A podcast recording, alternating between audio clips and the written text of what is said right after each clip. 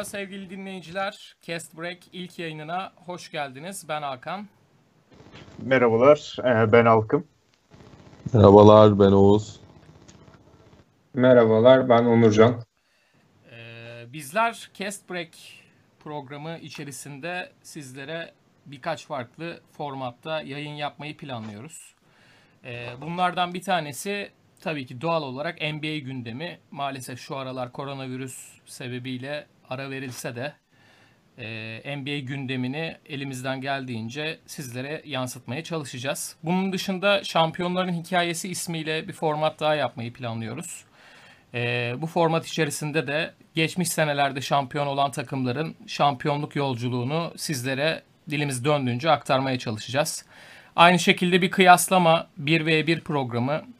Burada da birbiriyle geçmişte veya güncel oyuncular, aktif oyuncular arasında sürekli kıyaslamaya maruz kalan bazı isimler üzerinden program üretmeye çalışacağız sizlere.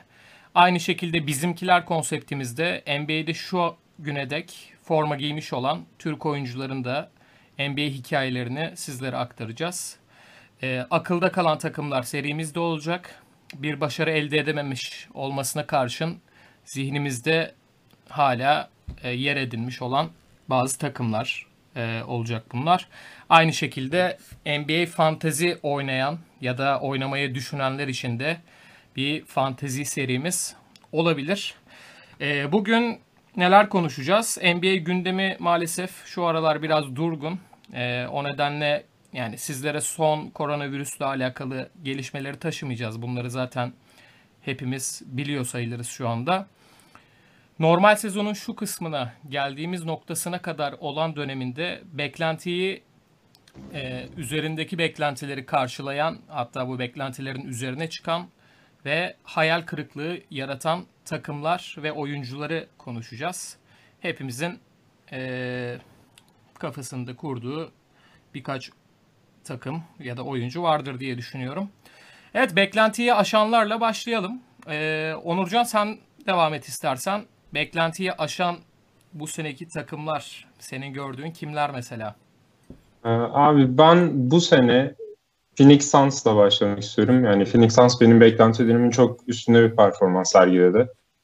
Ee, seneye yani değişik iki e, bir free agency'dan Ricky Rubio'yu e, kontrata, kontra, Ricky Rubio'ya kontrat vererek bir de Aaron Baines'i hani takıma dahil ederek bir trade yoluyla başladılar ve koç Monty Williams'ı getirdiler. E, yani Kokoşkov'dan geçen sene pek bir şey alamadılar. E, onun e, verdiği amaç doğru e, doğrultu da iyi değildi yani takım için. Bu iki e, veteranın takıma gelmesi abi öncelikle hani takıma bir kimlik kazandırdı. Yani ikisi de çok tecrübeli oyuncular. Ee, ikisi de çok yetenekli değiller belki hani e, ama kazanmayı biliyorlar ve bu takımın en büyük eksiği olan veteran e, deneyimi ve bu deneyimlerden yararlanması gereken genç oyuncular var yani bir sürü. Devin Booker olsun, Kelly Oubre olsun. Yani çok yetenekli oyuncular var ama e, bir deneyim eksikliği vardı ve bu boşluğu doldurdular. Üzerine Monty Williams'ı getirdiler. Yani Kokoşkov'dan beklediklerini bulamamaları çok normaldi aslında. Çünkü Kokoşkov'un ilk defa head coachluk e, deneyimiydi Phoenix Suns. Ama Monty Williams e, hem Hornets'ta hem Pelicans'ta yani New Orleans Hornets eskiden e, ve Pelicans'ta head coachluk yapmıştı. Yani playoff falan oynamış da bir koç. E, Chris Paul gibi oyuncularla da çalışmış bir koç. Anthony Davis gibi hani takım yönetmesini de bilen bir insan hem onun için hani kendini kanıtlamaya e, güzel bir olanak sağladı Phoenix Suns hem de Ricky Rubio ve Aaron Baines gibi iyi iki veteranı takıma dahil ettikleri zaman hani bu takımın aslında neler yapabileceğini bir trailerını görmüş olduk. Hani iki ben çok daha kötü bekliyordum açıkçası Phoenix Suns'ı. Ama iyi bir yöne doğru gidiyorlar.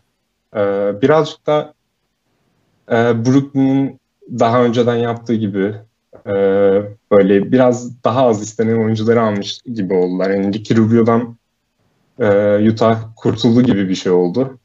E, yerine Mike Conley'i getirdiler. Aaron Baines de aynı şekilde. Yani bir çerez parasını aldılar Aaron Baines'de aslında düşünürsem. Aslında sezona da bayağı iyi bir giriş yapmıştı Phoenix Suns ama Aynen. DeAndre hani- Ayton'un 25 maçlık yasaklı madde kullanım cezası onların belki de o noktada biraz tökezlemesine yol açtı diyebilir miyiz? Yani şu an Batı'da mesela 13. Tabii. sıradalar ama hani e, 9. sıranın da 3 galibiyet uzandılar aslında. Aynen. Yani şu andaki sıralamaları gösterdikleri performansı tam olarak yansıtmıyor. Yani bu kesinlikle e, yani göster şu andaki sıralamaları e, 13. olabilir ama hani yüzde 40'dalar abi e, Windows'ta e, şey yüzdelik olarak düşünürsek. Hı hı. Bu takım son 4 sene içerisinde %30'un üstüne çıkmamıştı. Hani bu büyük bir başarı son Evet. 5 seneye baktığımız zaman ve hani son 3 senede her sene bir koç değişikliği yaşandı falan. Bence hani Monty Williams'in gelmesi ve iki tane veteranın da bu takıma tecrübe kazandırması e, onların yani yine önümüzdeki 2-3 sene içerisinde en azından hani playoff potasına dahil olacaklarını hani bu şekilde devam ede- ederlerse eğer e, playoff potasını zorlayacaklarının göstergesidir yani. Takımda yetenek bol sonuçta. Sadece bir e, amaç lazımdı onlara. Hani kazanmayı öğretmek lazımdı. Onları da bu veteranlarla ve Monty Williams'a başarabileceklerini düşünüyorum ben. Abi ben hemen minik bir parantez daha açmak istiyorum Phoenix'e. Yani çok uzun soluklu olmayacak. Kesinlikle dediklerine katılıyorum. Ayrıca şöyle bir avantajları daha var abi. Phoenix'in bench'i de fena değil. Yani bench'ten gelen Dario Saric ve Michael Bridges kesinlikle Ricky Rubio ya elinde senin Ricky Rubio ve Aaron Baines'in varsa ve bu parçalarla bir hani e, bir hücum için bir kimya oluşturmak istiyorsan abi Michael Bridges ve Dario Saric hani spacing temelli bu düzenin e, gayet güzel devam ettirebilecek ve hatta seni artıya da götürebilecek iki parça diye düşünüyorum. Tabii ki de sadece ikisiyle olmaz ama e, en azından gelişmekte olan genç oyuncular ve e, yani bu adamlarla bir playoff için takımınızda düşünebilirsiniz Yani diye en azından kimlik oturttular abi. Son 4-5 sene içerisinde Phoenix'in hani herhangi bir ikonik maçını e, hatırlayan var mı aramızda yani? Kobe'den Bir beri tek var. Devin Booker'ın 70, 70 attığı var ya. sayılık. Başka yok ya. Ya onun dışında hani oynadıkları hani e, 300-400 küsür maçtan hani izlemek bile istemiyordu yani birçok insan ama şu an gayet keyifli bir takım oldular söylediğin gibi. Alkım senin bu noktadaki düşüncen nedir? Sence kim beklentilerin üzerine çıktı bu sene? E, beklentilerin üzerine çıkan takım bence e, Memphis Grizzlies. E, Koç Taylor Jenkins'le beraber e, çaylaklarıyla beraber hem çaylak bir de e, çaylak senesini geçirmiş e, ikinci senesinde olan oyuncularıyla beraber bence harika bir kimya yakaladılar.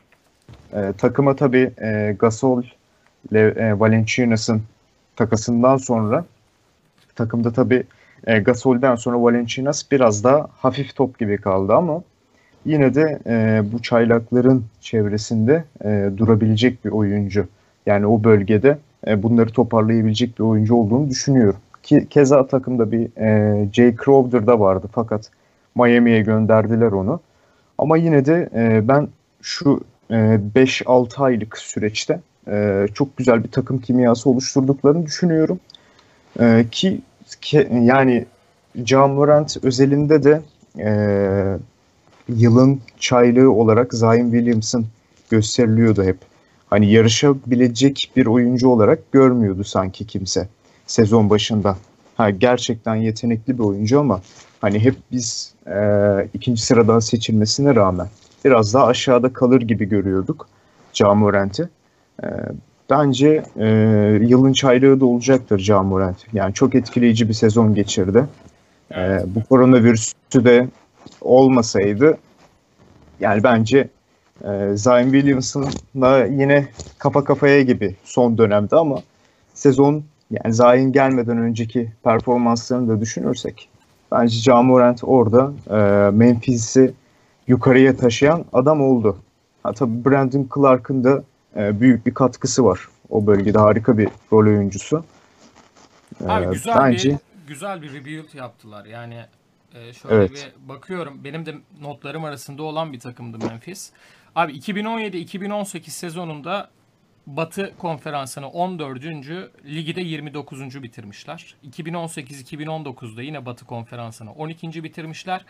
Ben size bu senenin başında sorsam Memphis Grizzlies Batı'nın 13. 14.sü olur desem aranızda hani çok böyle karşı çıkacak birisi olur muydu bana? Yok abi. Yani sanıyorum olmazdı. Şimdi e, Kesinlikle.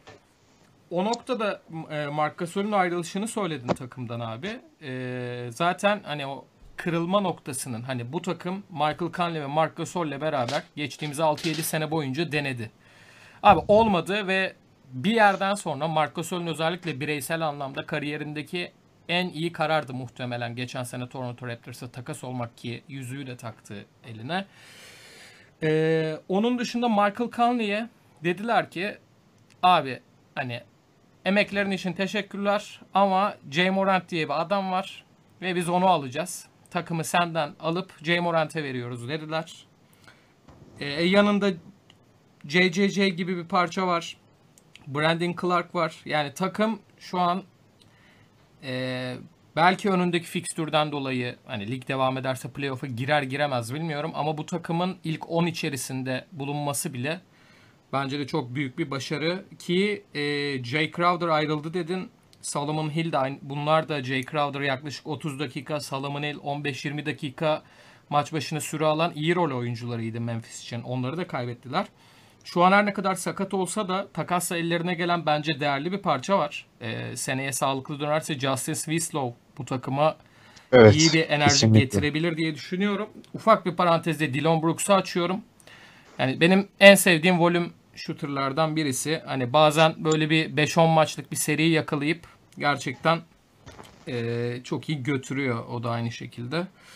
Ve Jay Morant için de şu önemli abi. Benim şu örnek aklıma geldi. Eee, ya şimdi oyuncuların çaylak sezonlarında hani bazı böyle hmm, hani unutulmaz anlar vardır. Hani Jay Morant'in playoff'ta LeBron'un karşısına çıkması ve orada hani unutulmaz bir işte highlight yakalaması mesela. İşte bu Ya bir şeye Allen benziyor. Iverson, Michael Jordan gibi mi diyorsun abi? Kesinlikle öyle abi. Hani Allen Iverson'ın Michael Jordan crossover'ını ardından e, yaptığı isabeti hala hiçbirimiz unutmuş değiliz. Hani J- Jay Morant'in de ben istiyorum yani playoff'ta öyle bir şey bıraksın. istiyorum LeBron'un karşısına çıksın.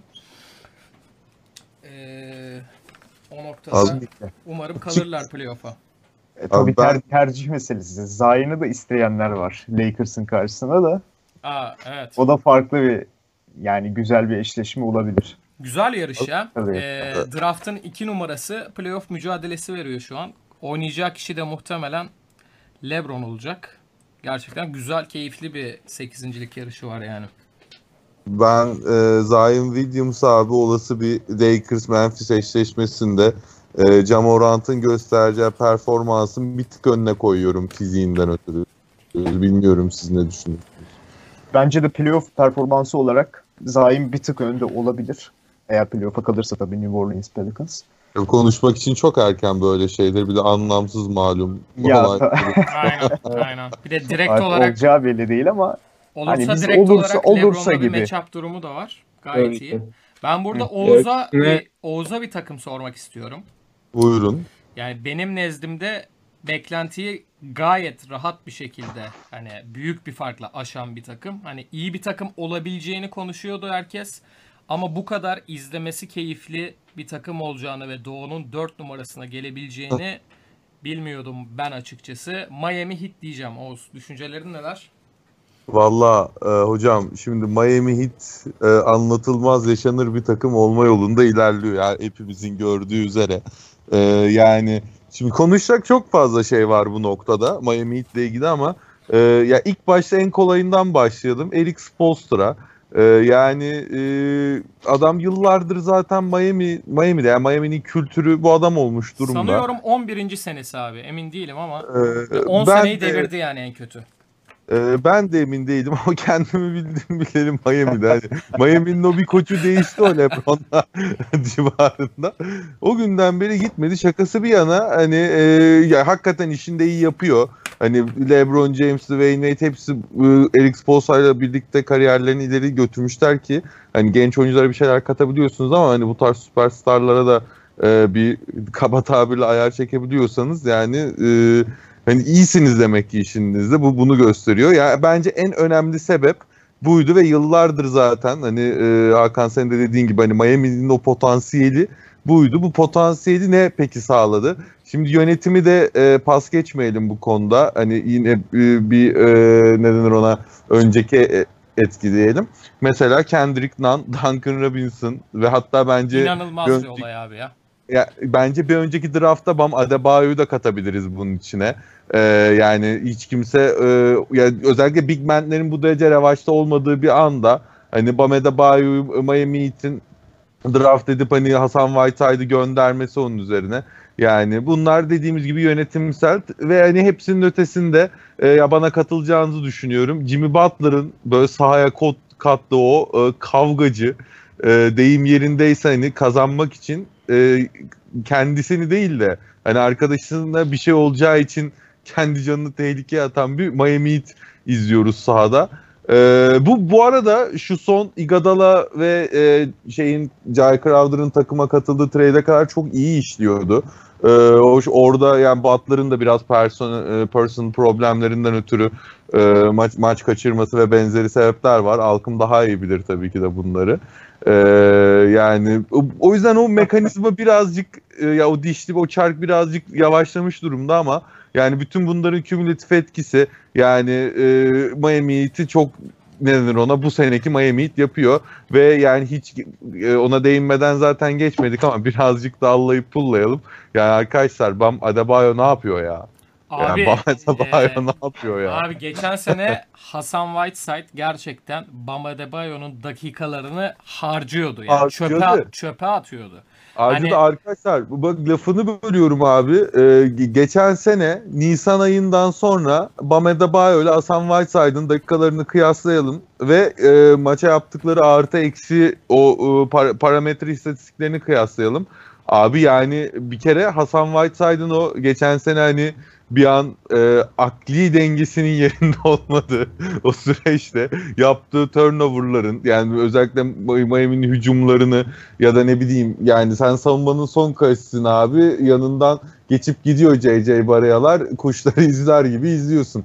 Yani e, işte böyle bir şeyde ya Whiteside e, bu ama abi Whiteside dediğin adam yani evet. her zaman hemen hemen bu hadi bu sene biraz daha belki toparladı diyebilirsin. Hani kontrat senesi yani bu sene de aynı şekilde oynasa hani önüne gerçekten hani Nurkic sağlıklı olsa Nurkic'le beraber gayet daha iyi bir takım sonuçta. Hani. Zaten defa oraya getirecektim. Mesela e, Hasan Whiteside bu sene gösterdiğini geçen sene Miami'de yapmış olsaydı belki Bam Adebayo bu kadar hızlı gelişip önümüze çıkmayacaktı diye düşünüyorum. Şu noktada gayet iyi oldu yani. All Star oldu. Onun dışında Dragic'i ikinci beşe koymaları gayet cesur ve mantıklı bir hamle oldu. Ee, Iguodala Crowder yani... hamlesiyle beraber takım biraz hani duraksamaya geçse de senin de söylediğin gibi ben e, playoff için çok mantıklı iki ekleme olduğunu düşünüyorum. Tyler Hero evet. yine 13. sıradan çok başarılı bir draft eklemesi. E, zaten hani undrafted oyunculardan Kendrick Nunn ve Duncan Robinson hani anlatmaya gerek yok. Sezonun hikayesini yazıyorlar belki de kendi e, adlarına. Ve aynı zamanda 2013-2014'ten beri yani LeBron'un Miami'deki son sezonundan beri en iyi galibiyet yüzdesindeler. Yüzde 63 ile şu anda. Ee, bakalım. Ee, umarım onları da playoff'ta izleyebiliriz. Indiana ile eşleşirlerse TJ Warren, Jimmy Butler kavgası ben izlerim yani. Ee, Onurcan sana burada paslıyorum abi. Takımları hani konuştuk diye düşünüyorum. Başka yoksa aklınızda biraz beklentiyi aşan, beklentiyi kasıp kavuran oyunculara geçelim. Ee, kimler senin için bunu gerçekleştirdi sezonun şu bölümüne kadar? Hmm, güzel soru abi. Ya Bam diye aslında benim konuşmak istediğim oyuncu ama onun üzerinde çok durduk. Yani çok da fazla bir şey ekleyemeyeceğim yani söylediğiniz her şeye katılıyorum. Ee, onun dışında yani benim aklımı alan Brandon Ingram oldu açıkçası. Ee, bu geçen sene özellikle yani bu Anthony Davis trade muhabbetlerinden dolayı belki e, birazcık kafası dağıldı. Hani Biraz çok kalbi odaklanamadı. kırıldı. Kırıldı değil mi? Yani üzüldü. Üzülürsün abi. Yani, Üzüldü abi yani. Foul atışından Yani- belliydi çocuğun maalesef yani. Tabii ki abi. Yani çünkü LeBron gelmiş takımına ve hani seni daha iyi bir oyuncu için trade'leyecekler. Yani bu arada Anthony Davis trade'ini yaparsın. Ona hiçbir lafım yok yani. Ee, iş bakımından bakınca hani business perspective olarak bakınca evet bu çok mantıklı ama oyuncular katına inince abi Bozuk para gibi de harcama yani. Aynen, aynen. Ha, yani LeBron gelmiş yanına takım sende yani takımın yani LeBron gelmeden önce bir numaralı oyuncususun. E, LeBron geldikten sonra tabii ki de bir numaralı oyuncu olmayacaksın. Ama hani onunla birlikte iyi de gidiyorlardı. Hani sezon, sezonun başında. Hani bir düzen tutturmuşlardı. Bir şekilde oynuyorlardı ama e, geçen sene bayağı e, kırıl, kırgınmış yani. Onu öğrendik. Asıl Aslında sezon sonlarına doğru iyi oynamaya başlamıştı da yani. Abi ben olaya biraz yani lafınızı bölmek gibi olmasın şöyle bir noktaya e, parmak basmak istiyorum. Abi geç yani Luke Walton geçen sene hani Lakers'ın o enkazın altında kalma sebebi olabilir mi diye düşünüyorum ben. Yani geçen bakın Brandon Ingram geçen sene hani maç başına bir üçlük belki hani 0-2 artı eksi yani 0-8 ya da 1-2 aralığında üçlük atıyordu. Abi bu sene 3 tane atıyor maç başına adam.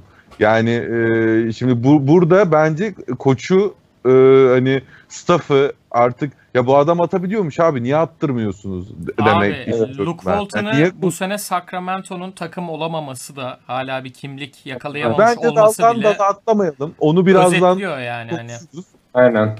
Ee, Onu birazdan tekrar konuşuruz. aynen yani. Ee, konuşulacak zaten yani. Ama hani dediğim gibi yani Brandon Ingram'ın bir takımın birinci oyuncusu olmaya hani olma potansiyelinin olduğunu New Orleans'ta Zion'ın özellikle Zion'ın e, sakat olduğu dönemlerde yani göstermiş olduğu performanstan görüyoruz. Yani rakamları falan da çok yukarı çıkmış durumda. Hani e, orta mesafesini çok geliştirdi, üçlüğünü çok geliştirdi.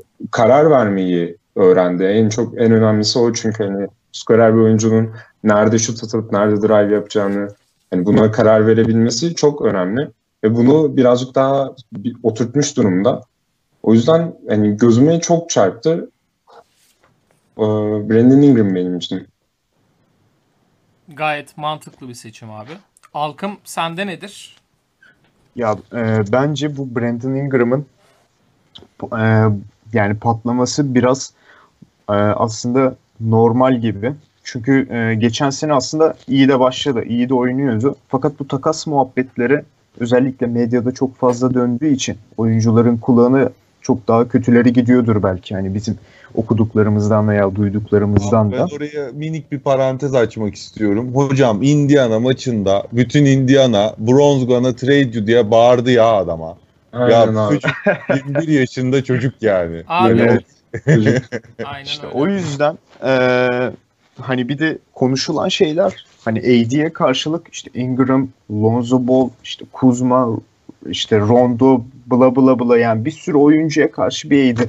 Ya diyordur o da. Ya abi ben de bir hani e, AD seviyesinde olmasa da hani yanımda da bir oyuncu olsun öyle gideyim bari diyordur yani 5-6 oyuncuya hani AD ne demek falan. Hani kendini de ke- kendi içinde küçümsemiş olabilir. O yüzden bayağı e, etkilediğini düşünüyorum. Bir de abi Ama, Los Angeles'ta oynuyorsan eğer hani o medya baskısı da oyuncuları Evet. biraz sindirebiliyor. Şimdi mesela D'Angelo Russell'a bakıyorsun.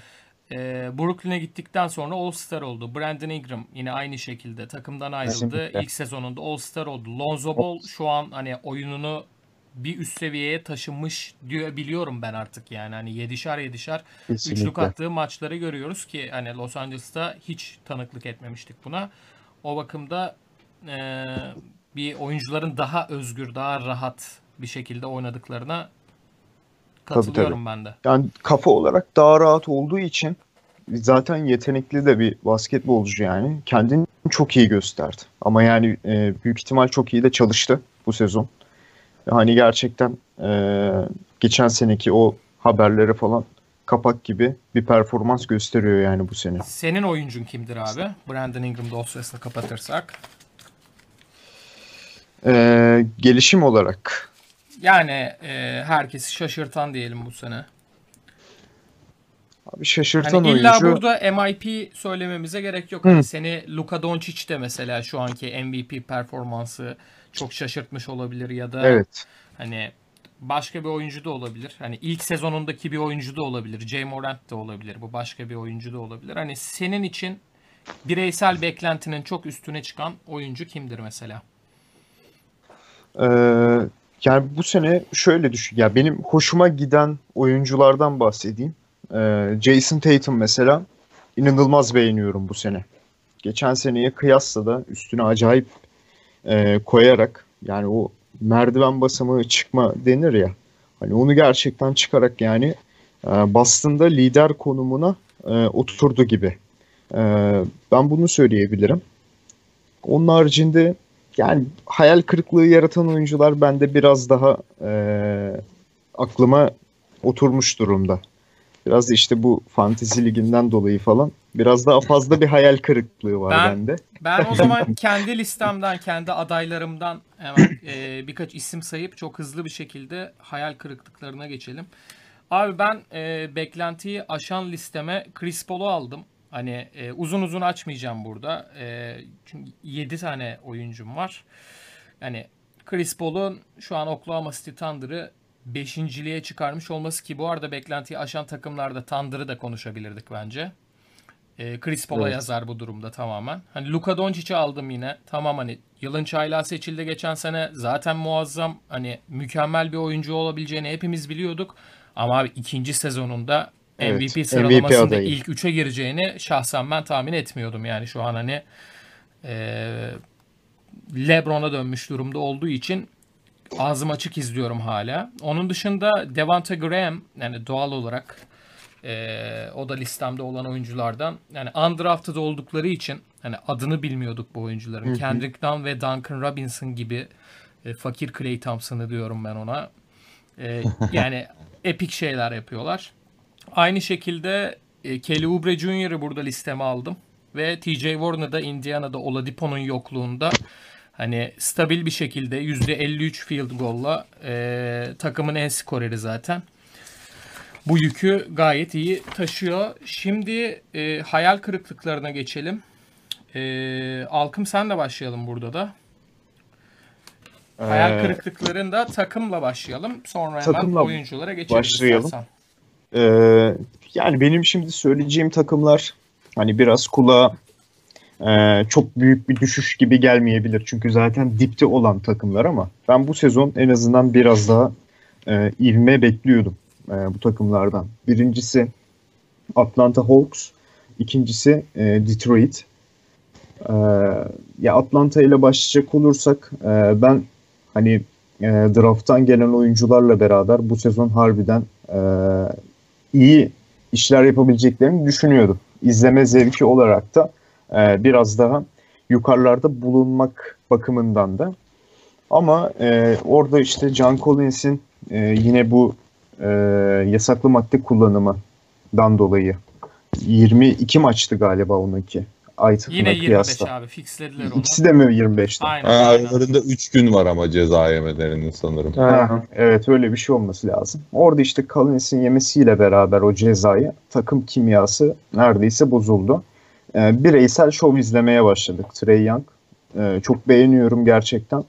Ee, ama yani e, Collins- bu Collins sene de olsa da bir şeyler eksik ama abi o takımda ya. eksik eksik ama en azından biraz daha oturmuş bir düzen olabilirdi. Fakat yani Trey Young'ın e, liderlik yönü mü biraz zayıf bilmiyorum. Hani siz ne düşünüyorsunuz? Şey Evet. bence abi hani Trey Young'ın dışında top yönlendirebilecek yani Jeff Teague gelene kadar kimse yoktu takımda. Yani Trey Young'ı çıkardığın zaman takımdan yani mahalle takımı gibi yani pick-up game oynuyorlarmış gibi hiçbir şekilde hücum edemeyen bir takım kalıyor elinde. Ya kesinlikle. Ee, orada işte iş çok kötü başladı Ee, sezona. bir- Evet. bireysel şova dönüyor işte orada iş. Ee, O yüzden hani ben biraz daha e, göze hoş gelen, e, izleme zevki veren bir takım olarak bekliyordum Atlanta'yı. Ama maalesef e, Umuyoruz seneye Yani çok- aynen. beraber. bir sene daha harcandı diyebiliriz. Yani Hurten, e, Kevin Hurter e, patlama yapabilirdi. O da bence biraz e, beklentinin altında kaldı diyebilirim. Ee, ben abi e, bu noktada çok üzülerek e, Philadelphia 76ers diyeceğim. Hani elbette bu takım e, playoff yarışının dışında kalmadı. E, ya da hala üçüncülük, dördüncülük gibi yerlerde olabilir Doğu Konferansı'nda. İzleyelim ya artık şu takımı. Hani e, takım olmuş vaziyette ne zaman izleyeceğiz? Yani hala Ben Simmons'la Joel Embiid'in beraber nasıl oynayacağı konuşuluyor.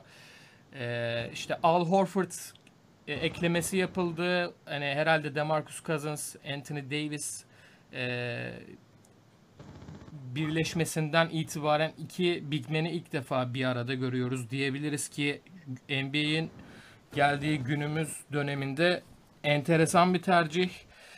Ee, onun dışında yan parçalardan Furkan çıkıyor. Arda arda iki maç işte 30'un üstünde sayı atıyor. Elbette her maç atmasını bekleyemeyiz ama hani belli standarta sokamıyor oyuncuları. Shake Milton, Ben Simmons'ın yokluğunda çıkıyor. 37 atıyor. Yani oyunculardan standart katkı alma konusunda çok zayıf kaldı. Elbet sakatlıklarda çok yaşandı. Embiid sık sık maç kaçırdı. Ben Simmons sezonun ara verilmesine yakın dönemde e, tekrar bir sakatlık geçirdi. Josh Richardson aynı şekilde ama bilmiyorum. Hmm, benim için hayal kırıklığı yarattı diyebilirim. Aynı şekilde Portland da geçen senenin hani bir şekilde Doğu Konferan Batı Konferansı finalistiysen hani şu noktada playoff yarışı, playoff tablosu içerisinde olması lazım. Ee, diye düşünüyorum yani. Belki Sacramento'yu da aynı şekilde hayal kırıklıkları listesine ekleyebilirim bilmiyorum. Onlardan da hani belki Luke Walton, belki işte Buddy Hield'ın takımda istediği görevi alamaması bir türlü ya da takımı DeAndre Fox'un üzerine bir türlü kuramamış olmaları gibi hani birçok sebep sayılabilir. İşte Dwayne Dedman geldi, olmadı. Bir uzun problemleri vardı. Richard Holmes çıktı. Sürpriz yumurtadan çıkar gibi ama hani eee, yine de şu anda bir noktada playoff yapabilme ihtimalleri var. Çok düşük olsa da ama sezon başında ben biraz daha iyi bir Sacramento Kings izlemeyi bekliyordum. Onurcan sen ne diyorsun bu noktada? Abi ben hemen önce e, Philadelphia eleştirine bir cevap vermek istiyorum. Burada Philadelphia taraftarı olarak. E, şimdi bu takımdan ne bekliyordun, ne buldun? Onu düşünmen lazım. Yani Philadelphia'nın kurmuş olduğu düzenden dolayı kesinlikle iyi bir e, regular season takımı olmayacağı çok belliydi ve çok gayretle oynamaları gerektiğini hepimiz biliyorduk yani. Ve hani evdeki 29'a 2'lik e, bu mükemmel hatta yani ligin en iyisi rekoru bunun en büyük göstergesi ve yani regular season'da beklentini bulamamış olabilirsin ama playoff'ta büyük ihtimalle bulacaksın. Ee, Benim en büyük e, hayal kırıklığı yaratan takımım abi Brooklyn Nets'ti. Yani bu, takımın aldığı başarısızlıktan dolayı değil, daha çok takımın e, bence hatalı bir yöne yöre doğru e, gidiyor olmasından. Hani Kyrie'nin, DeAndre Jordan'ın ve Kevin Durant'in peşinden bir gitmeye çalışmasından kaynaklı yani bu hayal kırıklığı. Yani yıllardır özellikle bu e, o korkunç trade'den sonra Celtic'le yaptıkları hani emek sarf edip oyuncuları yetiştirip istenmeyen oyuncuları alıp hani bir yerlere gelmeye çalışmaları ve hani bunu bir yere kadar başarmaları e, beni çok etkiliyordu. E, ama hani geçen sene yaptıkları kayıt e, bu free agency'de Kyrie'nin ve Durant'in takıma girişi, DeAndre Jordan'ın takıma girişi, arkasından yani Kenny Atkinson'ın kovulması falan. Yani bu yani kültürden tamamen vazgeçip hızlı bir şekilde iki sene, üç sene içerisinde hemen bir şampiyonluk kapabilir miyiz gibi hani kısa yoldan bir şeyler başarmaya çalışmak gibi oldu. Yani çok canımı sıktı o haberleri gördükçe. Zaten hani Kyrie'nin takımın yani Durant bence e, bir sistemin içerisinde yani Durant hazır bir sisteme dahil edeceğin bir oyuncu ve hani Kyrie zaten olan sistemi e, yani buldozer gibi yıktı geçti. Hiçbir sistem falan kalmadı. Hani Kyrie ile oynadıkları 20 maçta 8'e 12'ler. Kazandıkları maçlar hep Knicks'e karşı. işte senenin başında e, Pelicans'a Portland'a karşı bu hep düşük takımlara karşı maçlar kazandılar. Hani Kyrie'nin 50 attığı maçları bile kazanamadılar. Hani görüyorsunuz takımlar yani şu anda 30'a 34'ler ve takımın hani gençlerinde bir huzursuzluk var. Bunu maçta görebiliyorsunuz, şeyde görebiliyorsunuz. Abi Yani- DeAndre Jordan'a bile e, şu anda o kadar fazla kredi tanındığını düşünüyorum ki hani Aynen. Jared Allen'ın gerçekten bir ekstra 6-7 dakika oynama süresi var bence bir normal sezon maçında şu anda. Tabii ki. Yani Yani- eşit eşit paylaştırmak hani 20'şer dakika gibi ne kadar doğru bilmiyorum. O da tamamen e, Kevin Durant, e, Kyrie Irving lobisinden alıyor diye düşünüyorum bu dakikaları yani. Tabii ki. Yani takımın karakterine uymadı yaptıkları.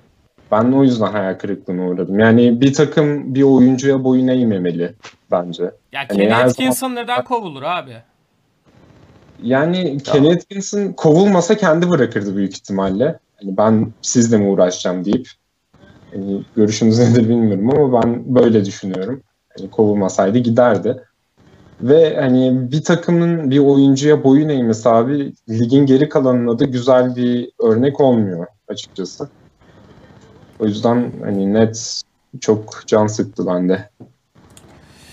Abi eee, dilerseniz oyuncular bölümüne geçelim. Zamanımız da doluyor. Eee, ben hemen orada hayal kırıklığı yaratan oyuncular listemden 4 tane isim paylaşacağım hızlı bir şekilde. Eee ilk oyuncu Michael Conley'i aldım. Michael Conley hani yıllardır Memphis'te hani lider, oyun yönlendirici, karar verici hani bu özelliklerin hepsine sahip ve bunların hepsine bir şekilde yönetebilen bir oyuncuydu. Her ne kadar son sezonlarda başarılı olmasa da e, iyi playoff performanslarını da izledik. Abi şu an bu sezona bakıyorum. Zaten sezonun ilk iki maçında hani yanlış hatırlamıyorsam 15'te 1 mi? E, işte 12'de 3 mü? Hani böyle bir berbat başlamıştı. Sezonun ilk maçında, ikinci, üçüncü maçından itibaren hani biraz e, belki de sinyal verdi diyelim. Yani elbette ondan e, Utah geldiğinde oyun yönlendirmesini yine bekliyorsun ama hani takımın birinci karar vericisi olmayabilir. Bazı e, hani liderlikten önemli bir parçaya dönüşmesini beklerken hani önemli bir rol oyuncusuna bile dönüşemediğini gördük biz hani e, Michael Conley'nin ilk etapta keza son bir aydır bir buçuk aydır ara verilene kadar biraz toparlamıştı da e, nitekim Aralık gibi Aralık'la Ocak sonu arasındaki o sakatlık sürecinde Utah hani saçma sapan bir galibiyet serisi yakaladı birden. Hani bu da aslında Michael Conley'nin üzerinde hani muhtemelen baskı kuran nedenlerden biriydi. İlk 5'e Joe Ingles'ın geçişiyle beraber ki e, sonrasında yine e, bir mağlubiyet serisi yakaladılar e, Utah Jazz ve sürekli zaten bir galibiyet mağlubiyet serileri üzerinden gidiyorlar. Hani biz en standartta görmeyi beklediğimiz takımda olmadı diyorum burada Michael Conley şu ana kadar ama e, umuyoruz ki hmm, bu arada bu verilen arada e, döndüklerinde daha bir takım gibi görebiliriz Utah'ı kendi kimliklerine dönebilirler diyorum. E, ikinci oyuncum Lauri Markkanen benim burada. Yani kesinlikle ben Markkanen'in 3. sezonunda NBA'de şu an Chicago'da verdiği performanstan net bir şekilde daha fazlasını bekliyordum. Hani e, süperstar olmasını beklemiyordum elbette ama en azından hani 4-5 e, 4-4.5 gibi bir sayı e, ortalamasının düşmesi aynı şekilde field goal üçlük oranlarının da hani üçlük sanırım %33 ile falan atıyor olması lazım şu an. Daha da az deniyor da olabilir geçen seneye göre. Neden geçen senenin üstüne bir özgüven kazanıp e, bir adım ileri atmadı ona da şaşırıyorum. Bir sonraki oyuncum Blake Griffin. Yani her ne kadar sezona sakat girse ve sonrasında yine sakatlıklarla boğuş, boğuşup sadece 18 maç oynayabilse de abi 24,5 sayıdan bu 18 maçlık sürede tabii ki sakatlığı da düşünelim ama 24,5 sayıdan 15,5 sayıya inmiş. %46 field goal, %35'e inmiş. 7'de 2,5 üçlük atıyormuş 2018-2019'da. 6.2 denemede 1.5 isabet yakalıyor bu sezon ki bu da %24 isabet demek. Hani e, aynı şekilde reboundda da 7.5'tan 4.7'ye düşmüş rebound istatistiğinde. Hani her şekilde Detroit zaten tamamen takımı dağıttı şu anda ama hani Blake Griffin'in de e, hani sezonun devamında da oynasa çok da toparlayabileceğini sanmıyorum ben sağlıklı halinde bile. Aynı şekilde burada tam olarak hayal kırıklığı demeyeceğim. Biraz sistemden kaynaklı olarak Al Horford'un da ritim bulamadığını düşünüyorum. Ama tam anlamıyla bir hayal kırıklığı diyemem. Yani e, bir Embiid olmasını da beklemiyordum zaten şu anda. Benim için böyle e, ekleme yapmak isteyen varsa devam edebilir buradan. Ee, Griffin, Blake Griffin e, yani mevcut sakatlığından ötürü oynayamadı zaten sezon içinde de. Yani 18 maç ama e, 18 maç e, gittili geldili yani böyle hani bir çıkıyor oynamıyor bir çıkıyor hani kendini deniyor 30 dakikanın üstünde oynuyor. Fakat e, genel olarak hani e, sakatlığının tam geçmemesinden dolayı Ben de tabii ona sezon yoruyorum. Ama sezon de- ortasına doğru e, kararını alıp ameliyat ol- oldu. Sezonda kapattı yani öyle ama yine de e, bence de büyük bir hayal kırıklığı çünkü yani Blake Griffin bu. Yani bir hani e, ne kadar orada Drummond olsa da e, takımın bence birinci değerli oyuncusu. E, daha değerli olduğunu düşünüyordum.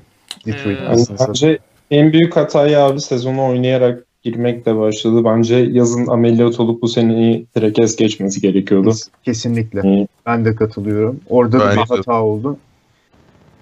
Yani sezonu Geçen e, sene playofflarda bacağını ne kadar çok sarıp da girdiğini, hani dizlerini ne kadar çok sarıp da girdiğini falan gördük yani maçlara.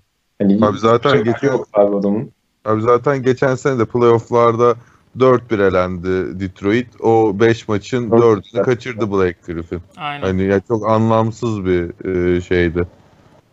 Aynen. Yani keşke hiç başlamasaydı sezona sizin Evet. dediğiniz gibi. Ee, evet bugünlük Cast Break'ten bu kadar. İlk yayınımızda e, bizlere eşlik ettiğiniz, bizi dinlediğiniz için teşekkür ederiz herkese. Size de teşekkür ediyorum. E, ben teşekkür ederim sizlere. Teşekkür ederim abi katıldığınız için. Abi. O zaman bir sonraki yayında görüşmek üzere diyelim.